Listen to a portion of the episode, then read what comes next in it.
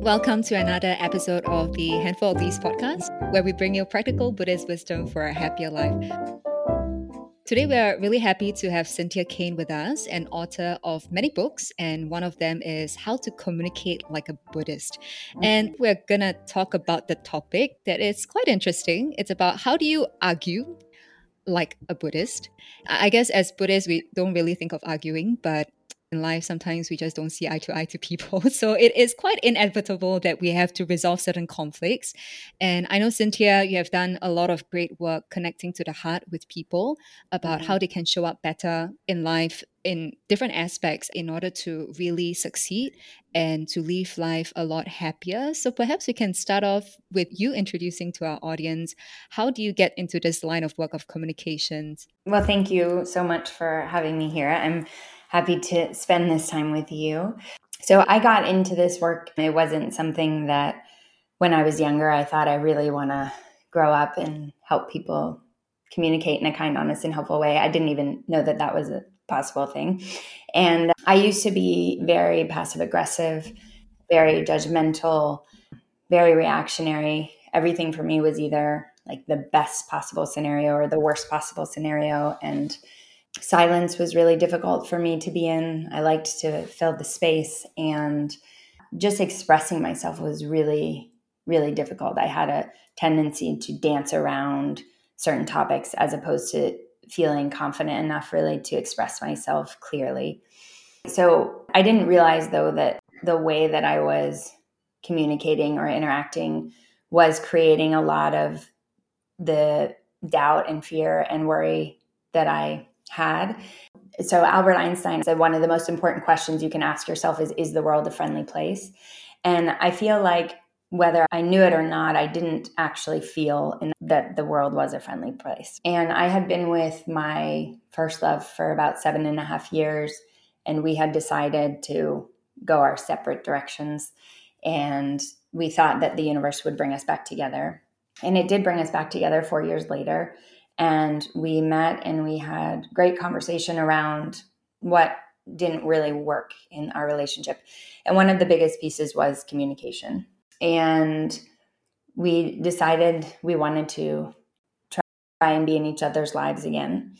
And then four months later he passed away unexpectedly. And my whole world in that moment just blank. I was just completely empty I often liken it to just being like a blank canvas. It was like everything that was there before was just washed away. And it was then that I realized that nobody could help me in that moment. Everybody was so lovely and kind and supportive, but it was just me alone. And I really felt like if I'm going to figure out how to be here and enjoy my life here or time here, it was my responsibility. And so that's when I went on search to figure out how to enjoy being here. And what I was finding with the seminars I was going to and the books that I was reading and the courses I was taking and everything was that communication was a big part of it, but I wasn't actually learning how to communicate differently. Mm-hmm. And a friend of mine introduced me to a writing and work meditation workshop at the Shambhala Institute in New York at that point, I didn't really know much about Buddhism. I had never meditated before. And I just was trying everything. And I went that weekend, and that weekend completely shifted everything for me. So that's where I learned the elements of right speech in Buddhism, which the way I teach it is to tell the truth, don't exaggerate, use helpful language, and don't gossip. And when I learned those plus meditation, it was my way out. Like I knew that this was how I was going to be able to move myself out of this place of suffering. So, with meditation, for me, the big piece was that it was the first time I was really allowing myself to be myself in this moment, right? To like feel all the anger and the fear and the the overwhelm and at the same time hold space for such beauty and life and it was just like an amazing experience to not judge myself through all of it. And then with the elements of right speech, I was like this is it because if I want to change the way that I'm interacting with the world, I have to change the way I interact with the people within it. But then to really be able to change the way that I interact with people, I have to change how I interact with myself. Then I woke up the next day. This is lovely, but how do I do this? And then it became a practice for me. It became like a lifestyle experiment to practice communicating differently. And this is really how this all came to be. I started communicating differently with myself. It shifted the way that I communicated with others. I started writing about it, wrote how to communicate like a Buddhist, then started teaching about it. So the shifts that were happening in my life in terms of being able to express myself more clearly and consciously, to have more open relationships where I could actually be honest for the first time and not necessarily fear the other person's reaction, being able to be to find love again. I mean, all these things were happening as a result of living each day with this practice. And then it started kind of rippling out, and other people were being affected by it too. Then I started courses and trainings and all of that. And so that's really how I got here to this moment with you. So it's been pretty wild. Thanks for sharing your journey.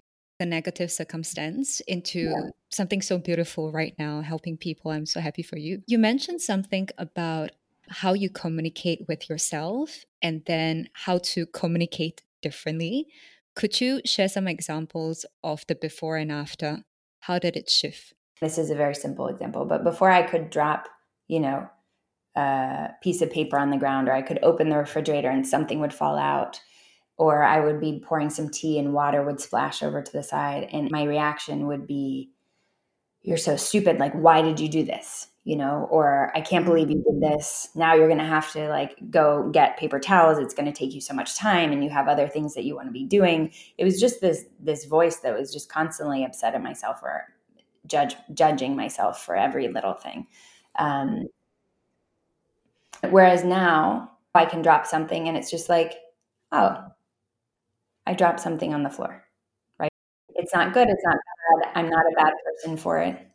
It's just what it is. It's just what it is, right? And it's really understanding that, that idea of allowing things to be as they are without the judgment. So being really honest with ourselves and kind and helpful, as opposed to where we usually go, which is not very kind and hurtful. And most of the way we talk to ourselves is assumption, right? We don't know a lot of the things that we worry about or fear. And a lot of the way that most people that we've worked with talk to themselves has to do with the things that they don't know and so if you start to filter it through, like, well, do you know this is true? It changes how you connect with yourself. Just really curious, have you ever wondered where that voice of criticism comes from? I believe that that voice comes from past experiences that we've had. Other times where people have maybe labeled us as certain things that we don't you know, when we're young, whether people realize it or not, if somebody is like, you're shy or you could be better at math, these are all things that we absorb. So I really believe it's past experiences and it's also absorbing the models that we see around us. Because when it comes to communication, we're never taught how to communicate, right? Especially to ourselves. And so we really absorb and learn from our parents, our siblings, our partners, our friends, our teachers, and and also I feel like a sense of lack or scarcity, idea mm-hmm. that there's not enough of things to go around. Mm-hmm. And so a lot of the way we talk to ourselves is like I don't have enough time to do this or you know, I'll never be able to you know, insert anything there. And all of that comes from just this feeling that there's not enough when really we know that there's plenty. So it kind of feels like you first need to solve your internal conflict in order to then be able to solve this external. Yeah. Could you give some examples of common communication patterns that would cause like a conflict between you and your partner or you and your loved ones? I think some uh, conflict is when you have something you want to ask for that's difficult, like with affection. If you are interested in asking for more affection in your relationship, but you're scared to do that, the fear of the other person's reaction is what holds us back from mm. asking for what we want or expressing ourselves. And so, what ends up happening is that because we fear the other person's reaction, we hold everything in then at some point, we all have a default reaction. so one person might start getting passive aggressive, another person might start lashing out, another person might start just, you know, lying or dismissing the other. So the less we express, the more we fall into these habits of communicating that aren't helpful and that are hurtful. So, one of the big pieces is really just holding everything in because we're scared of what the other person is going to say. And really the work is to to start to practice in those moments being able to allow the other person to have whatever reaction they and seeing like can we just celebrate reaction in general? Good or bad? Can we hold space for it? And then can we learn how to navigate it? And again it's internal what's happening in those moments you are talking to yourself differently in those moments so that you can actually express yourself differently. So I think the other piece too is then you have the opposite of that where some people in relationships are very direct, right? And very honest. And people will use that phrase, well, I'm just being honest, right? Yeah. But it's like, yes, you can be honest, but it might not be kind, it might not be helpful, and it might not be necessary. Mm-hmm. So if you have honesty without compassion, it can hurt. But if there's compassion there, it's easier for the other person to hear, right? And so I think that then the opposite of that, where in partnerships you have one person who may be too direct, and then so the the other partner just shuts down completely. Then mm-hmm. how does the one who is more expressive learn in some situations to shift the way that they're communicating so that they can create a more accessible space or a more open space so I think those are the two most common patterns that are seen. One has a difficult time expressing themselves, and then another has an easier time expressing themselves, but not in a way that they're actually heard. Mm. Does that make sense? Hmm. Yeah, makes a lot of sense. And, and, it ties back to the sutta as well, the scripture on right speech. I guess besides being honest, compassion, it's also very important to find the right time to yeah. do it, whether mm-hmm. people actually have the headspace to listen to what you want to say. Yeah. And I think that's the other piece that happens too. A lot of times people will bring up really important conversations at the wrong time. Like when they see somebody else doing something, they're being active and the other person wants to have a serious conversation. The other person's not going to be able to in that mm-hmm. moment. Often when both people are heated and they're both react. That's also not the time to try to make things better often. In that moment, it really is about how can I just calm this situation so that then we can maybe have a conversation at another point. So I think that that's a really great point. It, it has a lot to do with being available to be present.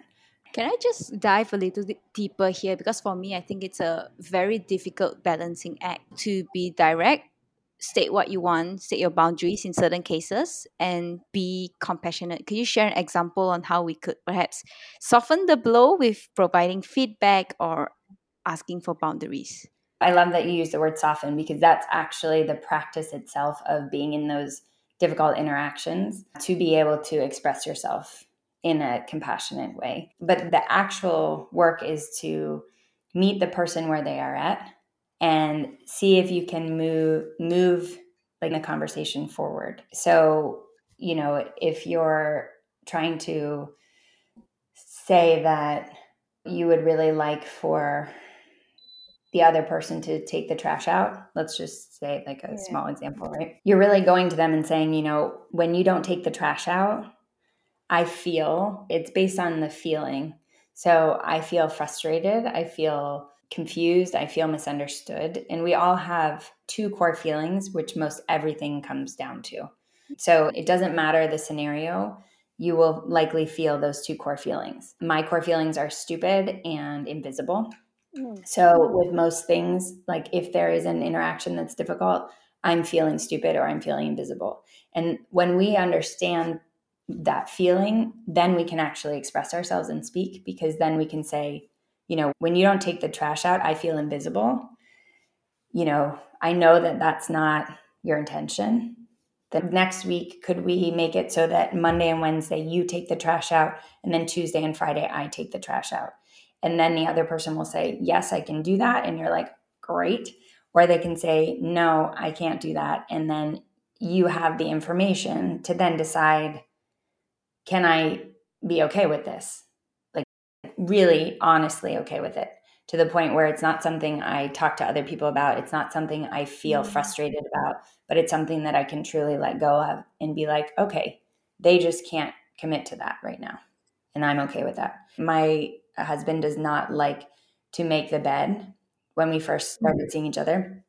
And I really like to have the bed made. Mm-hmm. So I had asked him in the same way when you don't make the bed, I feel invisible. Could you make the bed at least twice a week? to which he responded at that time, I'm not able, I'm not able to do that. And I was like, okay. So I was aware that he's not going to do it. So I can either take that and be okay, or maybe that's a deal breaker for me, or maybe that's something that I need to have another conversation about. But what's mm. also very interesting is that now he does. so, what's the secret there? what made him change from no to yes? I think what he realized was that it was important to me. And I think that even though he said he wasn't able to do it, I think he saw that for me it was something that was important and i guess that's why he chose to change i mean i don't know why but i'm happy that it happened it seems that you were able to communicate the underlying need for the bed to be tidy. So it yeah. becomes something that's more than just a chore but some more of like responding to your need. Something that stood out to me here was how your request was very specific. You mentioned the frequency yeah. how many times a week and the specific action on what your partner could do. So i thought that was pretty cool. And I am again very curious. How did you get to know your two core emotions? So, to understand your two core emotions, if you think back on the last conversations or interactions you've had that have been difficult for you, where you go to your default reaction. So, default reactions being like we can shut down, we can lash out, get passive aggressive, dodge, walk away. We all have one that's dominant and then it kind of dominoes the rest. So if you think of an instance where you had that, then the idea is to sit and then think about what was I really feeling in that moment. This is what happened. What happened was he didn't take the trash out. But what was truly happening, like the seed, right? Was I feeling stupid? Most people will go to feeling angry or frustrated. Mm-hmm. And yes, those are emotions, though they're very superficial and anybody can feel those things. And what mm-hmm. you're really looking for is you, Cheryl, like what is yours that's just like specific to you. And it takes a while. It might not be something that you can just pinpoint now. But what you'll notice is that anytime you have a difficult interaction, it's the same. Like it's the same feeling that's there. Mm. Kai-Sing, any any idea what are your two core feelings? It's an interesting question. So I'm trying to recount some of the difficult conversations I have with people and the words that I repeatedly mention as mm-hmm. to why mm-hmm. I'm feeling upset. I think it boils down to I feel accused. Mm. So every time I feel accused, I would mm-hmm. feel really triggered and really hurt by it. So when you're in conversation, if you were to say, I feel accused, the other person may be distracted by that word that word mm-hmm. might prevent them from listening. So mm. if you think of underneath that, what is the feeling of feeling accused? Like you feel at fault, you feel guilty, you feel. Not really so much of guilty, mm-hmm. but just misunderstood. Well, so misunderstood is like, that's a good one. Because I think that if you look back at your other interactions, it could be there as well. Mm. So you're saying that the words that we choose to express our emotions and let the other party know it's also very important because it affects the way that they receive it. 100%. Yes. Because accuse is a very strong word. Mm-hmm. Then they might jump into conclusion or assumption that they are the ones who accused. Yeah. Yeah. So you know in like meditation when there's like that moment where you get distracted and then mm-hmm. you come back Hmm. So in conversation, it's the same thing. Sometimes we use language that distracts, that takes people out of what we want them to be paying attention to. And mm-hmm. especially in a difficult interaction when you're expressing something to somebody and asking for them to potentially change or asking for a situation to be different, it's important to use language that is going to keep them present instead of getting them going in their self talk, the self talk of like, I can't believe this person thinks that. Why in the world would she say that to me? and so the core feelings, when you have them, like the misunderstood piece, let's just say, when you share that, that feels very different, right? The other person can be able to see that an action that they've done is affecting you. And most people care for each other. And so when they hear that something that they're doing is affecting a person that they care for, the want is to be helpful because that's our true nature. Our true nature is to be helpful. And how do you argue well such that it doesn't come across as being too demanding? Because just now you mentioned about making the bid it can seem like it's just a very small thing. Why are you throwing a big fuss out of it? What if people can't see the connection between how a small task actually linked to a deeper sense of wanting to be seen, wanting to, in your case, to not feel mm-hmm. invisible? Yeah. So I think it has to do again with you come to, let's say, the task and it doesn't come out as can you can you make the bed? This has been something that bothers me and annoys me. Could you make the bed? That's very different than if you're having more of a, a conversation and you're like, oh, hey, I've been thinking about it. And, you know, when you don't make the bed, I feel really invisible. I know that's not your intention, but the next time, would you be able to commit to making the bed on Mondays and Wednesdays? And it's really that same phrasing over and over that you're using mm-hmm. because the focus isn't on the other person because what we end up starting to see as we start to practice more around this type of communication which is really to help ourselves and others suffer less is that most of the work is us figuring out what it is that we want what it is that we need and the focus is more on us than it is on the other person mm-hmm. so it's not on something that they did wrong but it's on something that we want and need to feel better and to thrive and for this relationship to grow and for this relationship to feel connected. And so all of that can be talked to, all of that can be said. It's like when you make the bed, I just want to run over there, give you a hug and a kiss, and be like, gosh, that feels so good. You just filled my bucket up to 100%.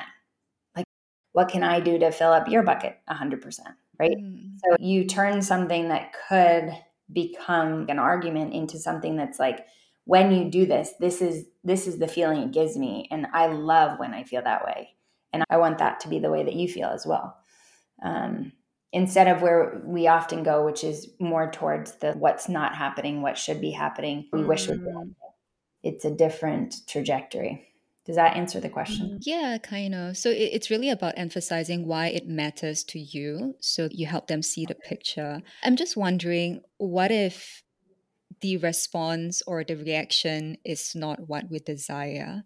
I mean, yeah. most people want it to go well all the time, right? And that would be lovely if it did, but we cannot control another person. We can't control their reactions. So it's practicing detaching from the other person's reactions, being able to see them as separate from you so that you can hold space for them.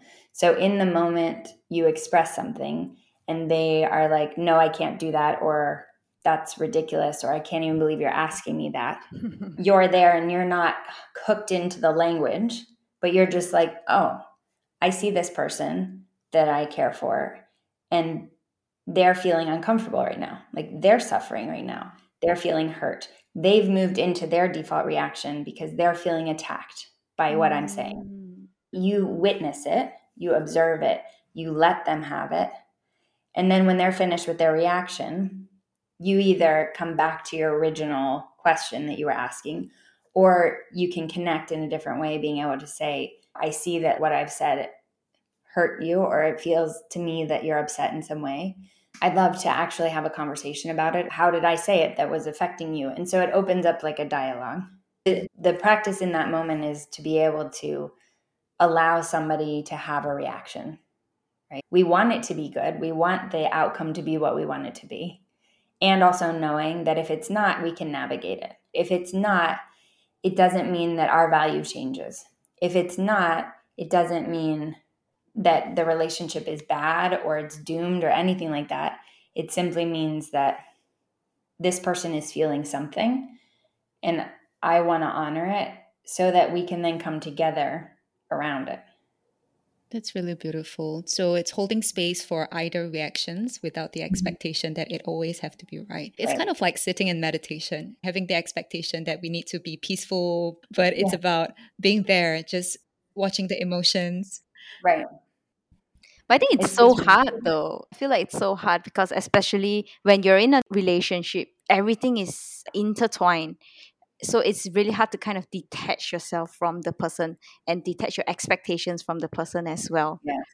It's more like moving into the space of can you acknowledge and not empathize? It is the same as a meditation right? Like can you see and witness what's happening without getting hooked into what's happening?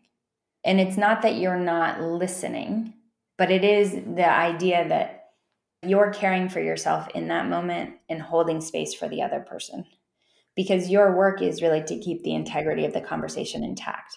So if you start to see that the conversation is moving in a hurtful direction, mm-hmm. you then practice understanding how can I get this back to being helpful? And that can look a lot of different ways in the moment.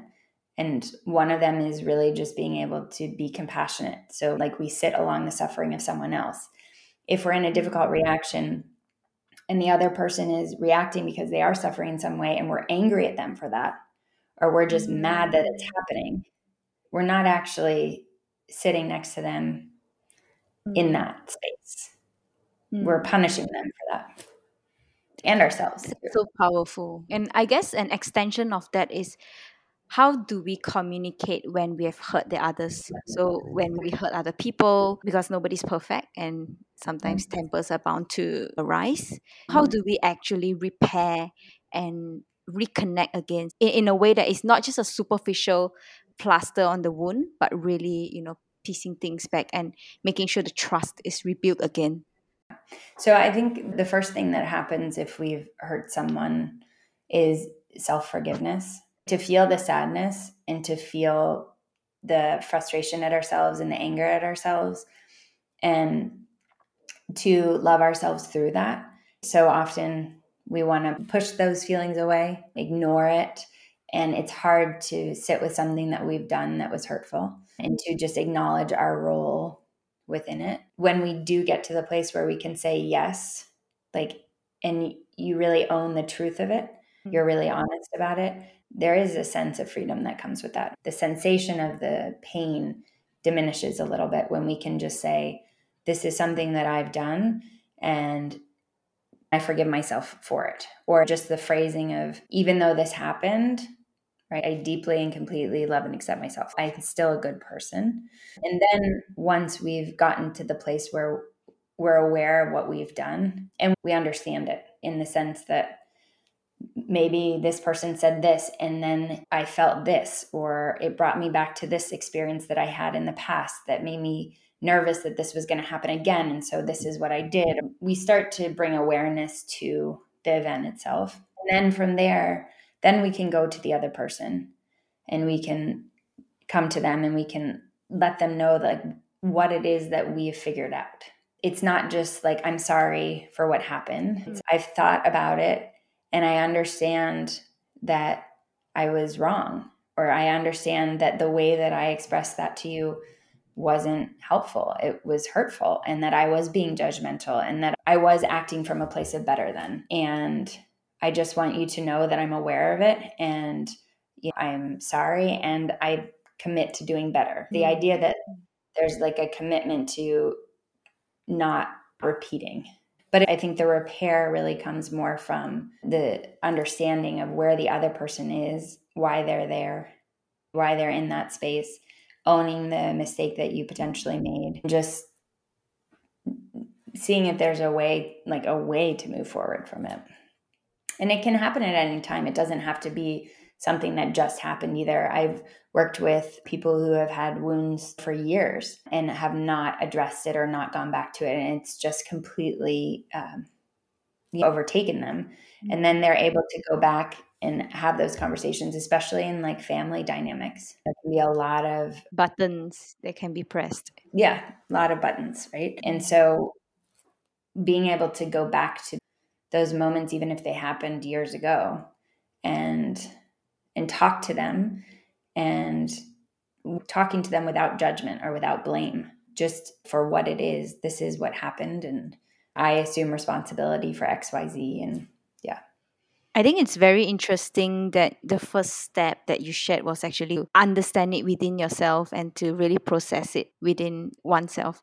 I was semi expecting you to say, okay, this is the framework to apologize, you know, this is what you should say, and how it would be a perfect apology. So I thought it was very interesting and it does make the apology so much more meaningful and sincere as well. And I guess sometimes even once you go through that process, you realize that you do not know how to not hurt that person. And sometimes in communication is for you to really ask your partner, how can I not hurt you again? Or how can I love you better? Yeah. That's so beautiful. Yeah, it's true. And a lot of people will be like, well, I just want to say the right thing. So, what's the right thing to say? Right? Give me scripts. This is really about understanding that you already have within you mm. the language that is kind, honest, and helpful.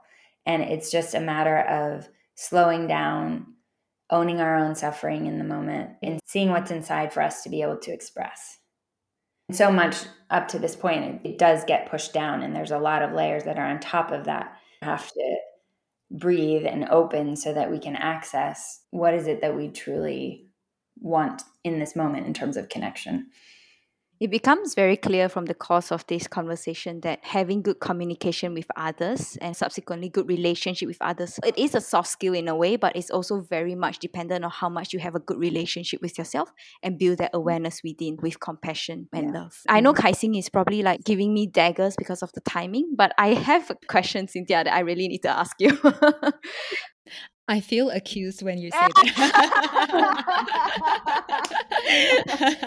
I'm sorry. Oh, go ahead. you. yeah, but so far we have been talking about, you know, taking the trash out, about the bed being tidy. But how do we communicate it comes to bigger issues like how I want to raise my child, what religion my child should be taking, or how much time I want to spend with you, or whether I want to introduce you to my parents. So these are bigger mm-hmm. questions and potentially make it or break it for a lot of relationships. So how mm-hmm. do you suggest we navigate those? Yeah. So with bigger conversations, I think the biggest piece is to slow down, to really slow down the conversation itself. It's really mm-hmm. about kind of preparing for them beforehand in terms of understanding what is the outcome that you're looking for from this conversation and understanding how do you want the other person to feel in this conversation? How do you want to feel in this conversation? And visualizing how you want the interaction to go is very helpful and then you show up with the guidelines, which is really to connect in a kind, honest, and helpful way. And the practice is slowing down, owning your own suffering in the moment. So if mm. you're talking and your partner says something and you feel the sensation in the body, because that's the first cue to everything, the sensation that happens. So you you feel the sensation and you're like, "Oh, wow, okay. I'm feeling really heated right now." I know that I'm about to yell at him or her. I mm-hmm. know that I'm about to get really defensive. Then you come out and you start talking to yourself differently. And you're like, okay, we're feeling misunderstood right now. We're feeling invisible right now. Mm. We're feeling stupid. It's okay. We've got this. We're okay. And then we take a big deep breath and we realize, okay, what are my hands doing? What are my feet doing? What's my belly doing? Then I can look at the person in front of me and then I can hold space for how they're talking, right? Then when they're done, then I can see what's needed in this conversation. Then I can see, you know, I want to be helpful. Like that's my intention. So if I want to be helpful, what is going to make this conversation easier? I think that it's understanding that each person has different ideas of what is potentially right or different beliefs and it's not about trying to win, it's not mm-hmm. about trying to convince. The way I see it, each person is holding something very, very important to them that they really want to talk to and they really want another person to understand. And it's not always about understanding exactly what the other person says, but it is about letting the other person say it so that mm. you can hear it and then you can then choose the best way for you then to share your information. So I think in more difficult conversations, it's really understanding that so much of it is being able to have a conversation. The only way for us to have conversation is if we are open to listening to ourselves and not shutting the other person down and open to engaging with something we might not understand and we become more curious you ask more mm. questions it's less about winning and convincing and more about clarity mm. finding clarity in these moments to come to a decision potentially together I think with curiosity and having the safe space there as well, it probably opens up to the needs that are important to the person. So, not so much about whether the view is right or not, but what the views mean to the person, their need, their identity, that it has shaped their lives. Yeah. And I think it's not even necessarily coming to a decision on something either. Mm. So, with difficult conversations, I usually talk about there's three different pieces to a difficult conversation. And usually, what we do is we do the first one or we do the third one. So, the first one is sharing, where we share what's bothering us or we share what the issue is. And you're not doing anything else. You're just having that one conversation where you're sharing what what you're thinking, what you're feeling, what's coming up for you. And then the second conversation at another time is potentially asking for something to be different or, you know, in a bigger conversation it might look like would you think about potentially raising our children in both religions? Is that something that you could think about? Those types of questions. And then from that discussion, then you move on to the third, which is making a decision. So you're slowing everything down. It's not that you have one conversation and that conversation is like the answer to the entire thing, right? You have like three separate conversations. You give air to it, you give breath to it, you give time to it. And most often, where we go is we either share and then we get upset that the other person isn't doing something different, right? Yeah. But we haven't asked for anything to be different. and then the third, or we go straight to like, I'm making this decision and this is happening. And the other person might just be completely surprised because they have no idea that we were even feeling this way. Mm. And they have no time to process as well to come to a decision. right. What if the after the discussion, it's still fuzzy? You can't really move. For for example, how to raise a kid. You're already mm-hmm. married. So unfortunately, if that's a deal breaker, do you meet in the middle? Like how how does it work? Yeah. You meet in the middle in the sense that there are going to be some things that your partner does that you don't agree with, and there's going to be things that you do that they don't agree with. And the things that they are have to be okay, like okay for you. If they're not, then that requires more thought and potentially another discussion. Right. But usually in those instances, one person will have to pull back on their judgment. They'll have to start noticing when they're judging, or they'll have to start noticing when they're thinking that they're better than, or they're mm-hmm. right and the other person's wrong. And the same thing, the other person then has to do the same. As long as the child is not in danger in any way, it is about coming together to see, you know, I am okay with this. I don't absolutely love this, but I'm okay in these moments that it's happening. I can allow it to happen. And mm. the same has to be true on the other end, too.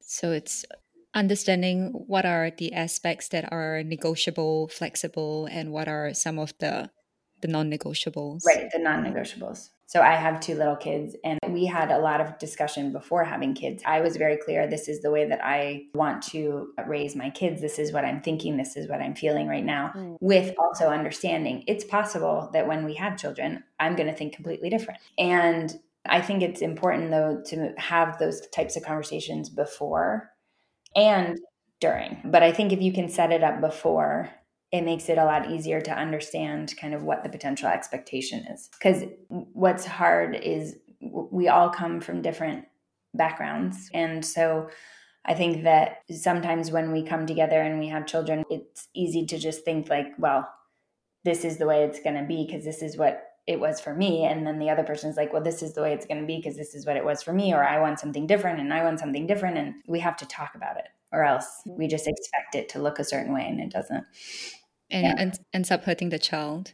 Yes, it does. Yeah. It makes it very confusing, right? Mm-hmm. And so that's why it is important, even if each person has kind of a different opinion on something if you can find a way to come together to at least it might not be 100% what the other person wants but it's doable it's better for the child because then it's consistent i do have one last question regarding how to end off a difficult conversation so let's say if it is about very differing values and there's no way to even meet halfway then mm-hmm. how do you move forward from there?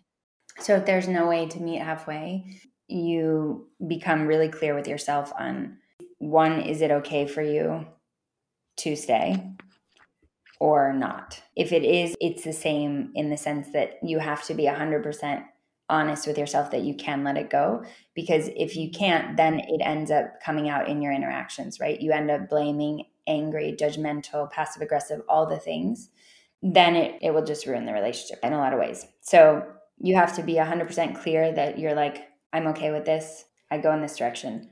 Or if you're not okay with it, then you end up having a conversation which is around, you know, I've given this a lot of thought and I'm not able to meet in the middle and it breaks my heart and this is the emotions that I'm feeling and I also know that this is the right direction for me. And then you hold space for the other person's reaction. Because it's really important that we take care of our own suffering first and to know if we are going to put ourselves in a position to keep suffering. If we have that moment, that choice point moment, we get to say, no, this isn't the right path for me, and to be able to share that. And again, you feel that fear of what the other person's reaction could be and knowing that it's okay. You just have to hold space for the reaction.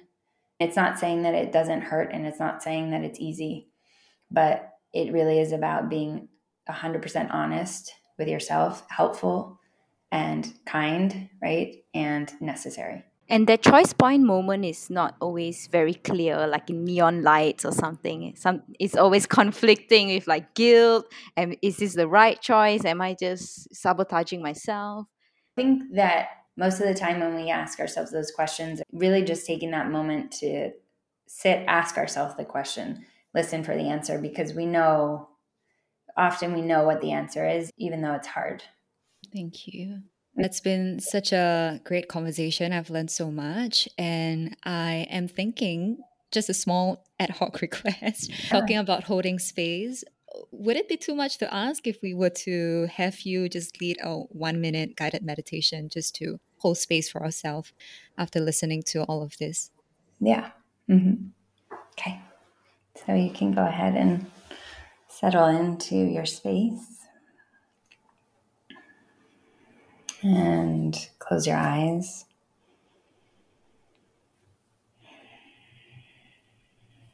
And we can take three long, slow, deep breaths, just inhaling fully through the nostrils and exhaling deeply.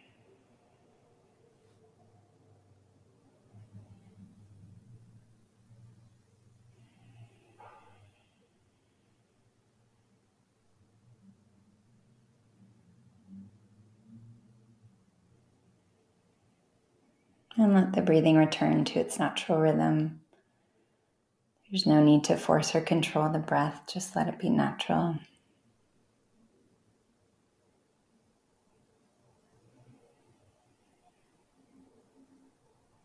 And you can bring your attention to the sounds around you. Just noticing the silence or burns or wherever you are.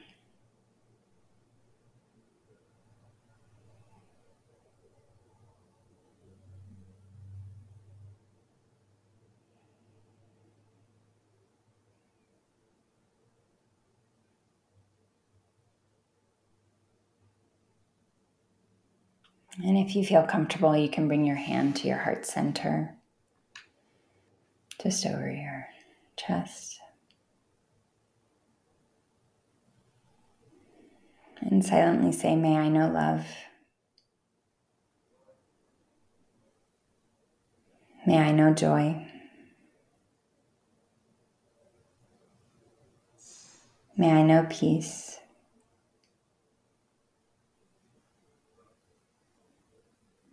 May I be free from suffering.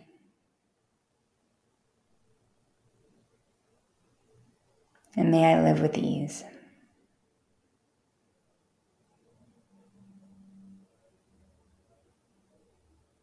May I know love. May I know joy.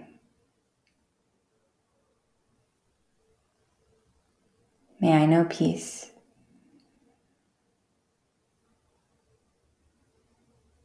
May I be free from suffering.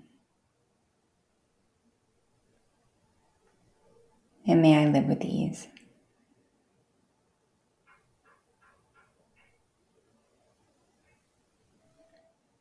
You bring your hand back down. And just put your attention on the breath wherever you feel the breath most clearly in the body. So maybe at the nose, or the abdomen, the belly.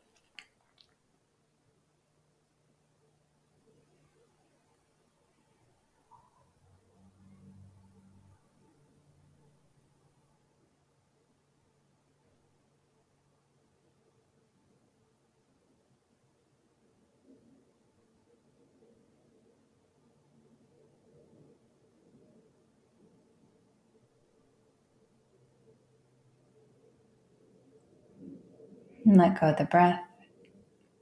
Just sit in the stillness.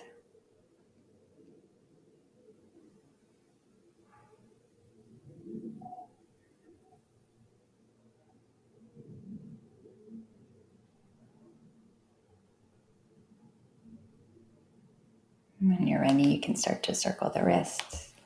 Maybe roll the shoulders up and back, circle the head. And blink the eyes open. Just notice the shapes and colors around. And come back. Thank you. Thank you so much, Cynthia. That was wonderful. Thank, Thank you. Mhm. Thank you.